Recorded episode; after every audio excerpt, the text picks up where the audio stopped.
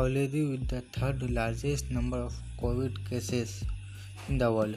India recorded its highest 38,902 cases in last 24 hours.